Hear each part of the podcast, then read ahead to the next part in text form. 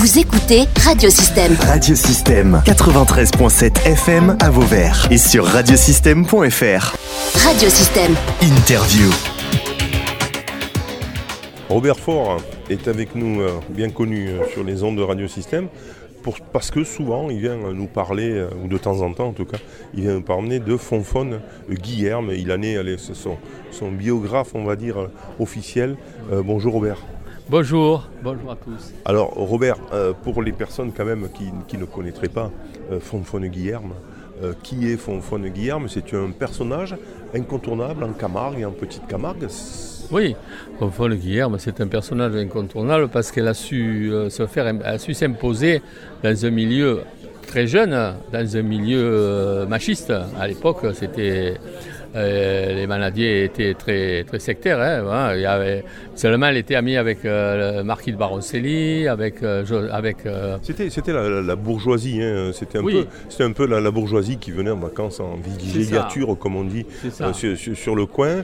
Et donc elle s'est imposée comme la première femme gardienne, Voilà, elle- éleveuse de taureaux. Disons qu'elle elle venait en vacances à Praviel, donc chez la, la propriété de sa, de- de sa grand-mère. Et le marquis Baroncelli, en 1907, quand il a perdu sa manade, enfin, quand a perdu une partie de sa manade qui a été noyée par le Vistre, euh, elle venait chaque année, euh, la manade venait séjourner à Praviel, dans la cour de Praviel, hébergée par les Guillermes. Et donc c'est là qu'elle était très amie avec la Nerte de Baroncelli. Donc, euh, si, tu veux, euh, la, elle a fait du bio, et puis elle, aimait, elle adorait les chevaux. Donc, euh, naturellement, elle en est venue. Elle, dit, elle me disait toujours, d'ailleurs, c'est le cheval qui m'a amené au taureau. Voilà. Et donc, après, à partir de 1900, de, de toute jeune, elle a, été, euh, elle, a, elle a été l'emblème, si tu veux, de toute jeune. D'ailleurs, euh, elle a été l'emblème de la Camargue. hein. Elle était passionnée, elle a montré sa passion. Alors elle avait une grosse personnalité, on en a, on en a parlé, hein. Oui. elle était crainte, surtout qu'elle était aussi protégée, hein, tu le disais aussi, euh, par, ben, par les... les- les- euh, quand, tu parles du, du baron de, de, Oui. de baron Ah, Baroncelli. de, euh, c'était quand même euh, euh, c'était la personne Ah, qui a façonné euh, la Camargue. La le- le Camargue, exactement. C'est elle, était, elle était à la fois amie, avec les Baroncelli, avec euh, le marquis de Baroncelli, qui, qui était- qui venait d'ailleurs, sa famille venait séjourner deux mois à Praviel chaque année, et bien sûr avec euh, Mathieu Reynaud. Et Mathieu, Mathieu Reynaud, qui était euh, vraiment un des symboles, pareil, comme le marquis de Baroncelli, c'était des figures incontournables de Camargue, et qui, l'ont protégé. Parce que quand elle, euh, elle me racontait qu'une fois, une arrivée à Lunel, euh, à cheval, donc elle, était la seule bien sûr femme à l'époque à cheval, avec mes Renault, c'était une abrivade de Renault, et euh, il y a un, monsieur là, Verrieux d'ailleurs, qui s'appelait, il a fait une réflexion malencontreuse, en disant mais qu'est-ce que c'était, pourquoi tu amènes cette fille là? Il a dit, à tes grâce à, à cause de ma fille, c'est ma fille. hein. Donc euh, Mathieu Renault avait parlé, ça c'était réglé. C'était réglé, Fanfon était donc officiellement Ah euh, protégée. Et puis euh, en fait, elle, elle travaillait aussi comme un homme. hein. Ah ben là, voilà, c'est ça. Elle a su s'imposer en tant que, que manadière plus tard, euh, parce qu'elle a fait le travail, elle faisait le travail d'un homme. hein. Elle, euh, elle tombait les veaux, elle marquait les veaux. euh, À cheval, elle était euh, super, elle avait peur de rien. Euh, elle avait même tombé dans la canalette une fois, euh, dans, la petite canalette là-bas de- près, du Vistre. Et donc elle s'est relevée, toute trempe, mais ça fait rien. Euh, on continuait. Euh, Elle avait peur de rien.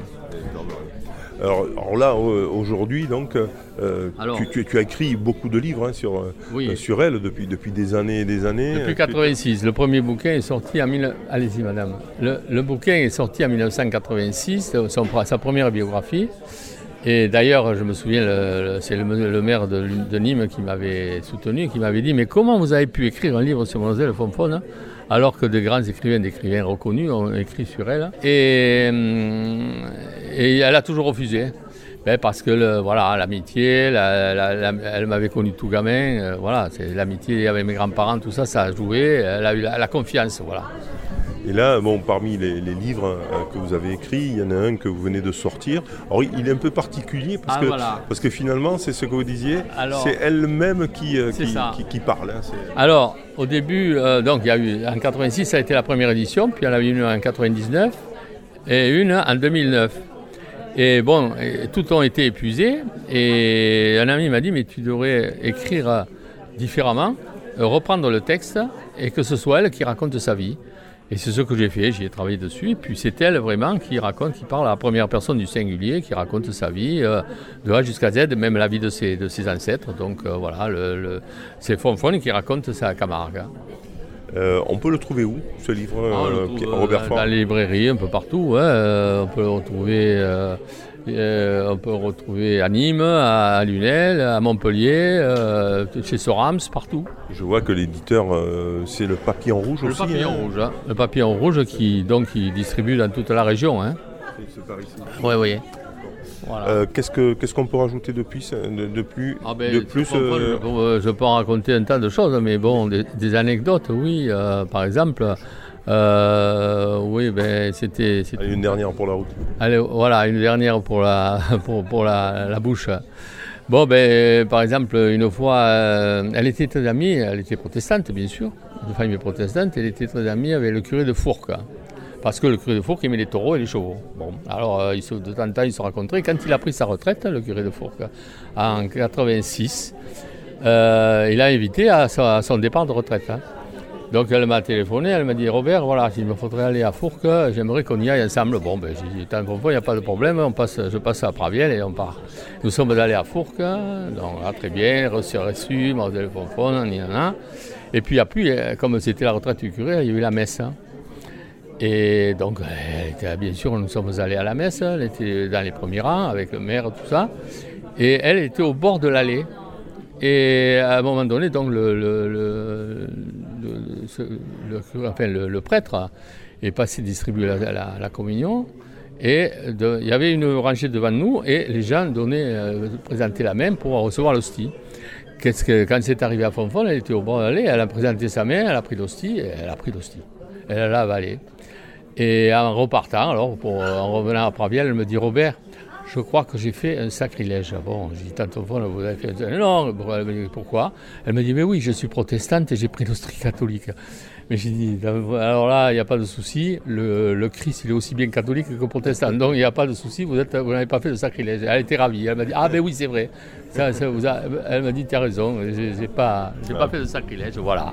Voilà, c'était aussi pour montrer comment vous étiez proche finalement ah euh, avec Fonfon et, qui vous laisse donc la légitimité finalement d'écrire euh, l'histoire. Ah euh, racontez-nous quand même, avant de, terminer cette interview, vous avez récupéré des, des, objets hein, de, de Guillerme que vous avez légués à un musée. Oui, oui, alors comme j'étais très proche de la famille et tout, donc sa sœur Madeleine, après ben, elle, est décédée en 89, et puis bon, sa sœur sa nièce Mireille, m'ont dit il n'y a que toi, euh, tu t'occupes, il a que toi pour avoir euh, tous, les, tous, les souvenirs de Tante Fonfon. Donc voilà.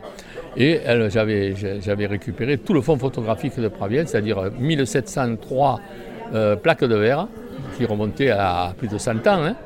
les, derniers chapeaux, la, tenue gardienne de Fonfon, enfin tout un tas de souvenirs de son frère. De, voilà, tout, tout, qui était souvenir, donc, et surtout le fond photographique. Hein. Euh, bon, quand euh, j'ai eu ça, c'est une responsabilité quand on a quand même euh, un fonds pareil. Et donc, du coup, j'en avais parlé, j'en avais parlé à Nîmes, au musée de, de de Nîmes. Ben, oui, ils étaient intéressés, mais enfin, ils ne savaient pas trop le mettre.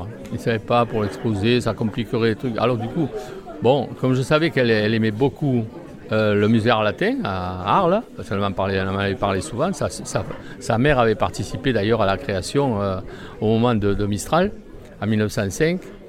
Et donc j'ai dit, ben, j'ai j'ai contacté le musée Arlatin, qui la, directrice est venue, la conservatrice euh, est venue, elle a regardé, elle m'a dit, mon Dieu, elle m'a dit, monsieur vous avez un vrai trésor là. ben, j'ai dit, oui, mais donc c'est une responsabilité. Est-ce que vous seriez d'accord pour le pour le, je, peux, je, peux, en faire don au musée si ça vous intéresse. Hein. Ah ben, elle a dit sans hésiter. Hein. Du coup, tous ces souvenirs, tout ce que j'avais de, de Prabiel, de Fonfon, est, déposé au musée, euh, est légué au musée Arlatin.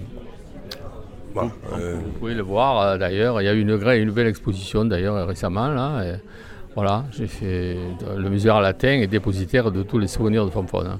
Ah, c'est dommage que le- le- la communauté, je disais, hein, de- Eh oui, de- de- le coin hein, d'où est euh, vrai. euh, issu euh, Fanfani Guerre n'est pas, n'est pas profité Eh oui. de ces fonds. C'est vrai que Ouais. j'aurais pu en parler, mais, mais le problème, c'est que bon, moi, j'ai participé à la création du musée de Galargue, par exemple, euh, musée municipal, évidemment.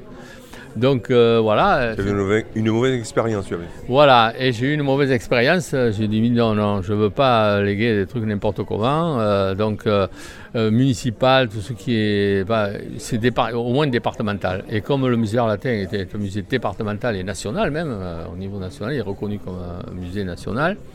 Donc j'ai dit, ben voilà, On le laisse à des pros. on le laisse à des pros. Exactement. Très bien, merci Rovial. Avec plaisir. Merci beaucoup. Vous pouvez réécouter, télécharger ou même partager cette interview via le site internet ou le SoundCloud de radiosystème.fr.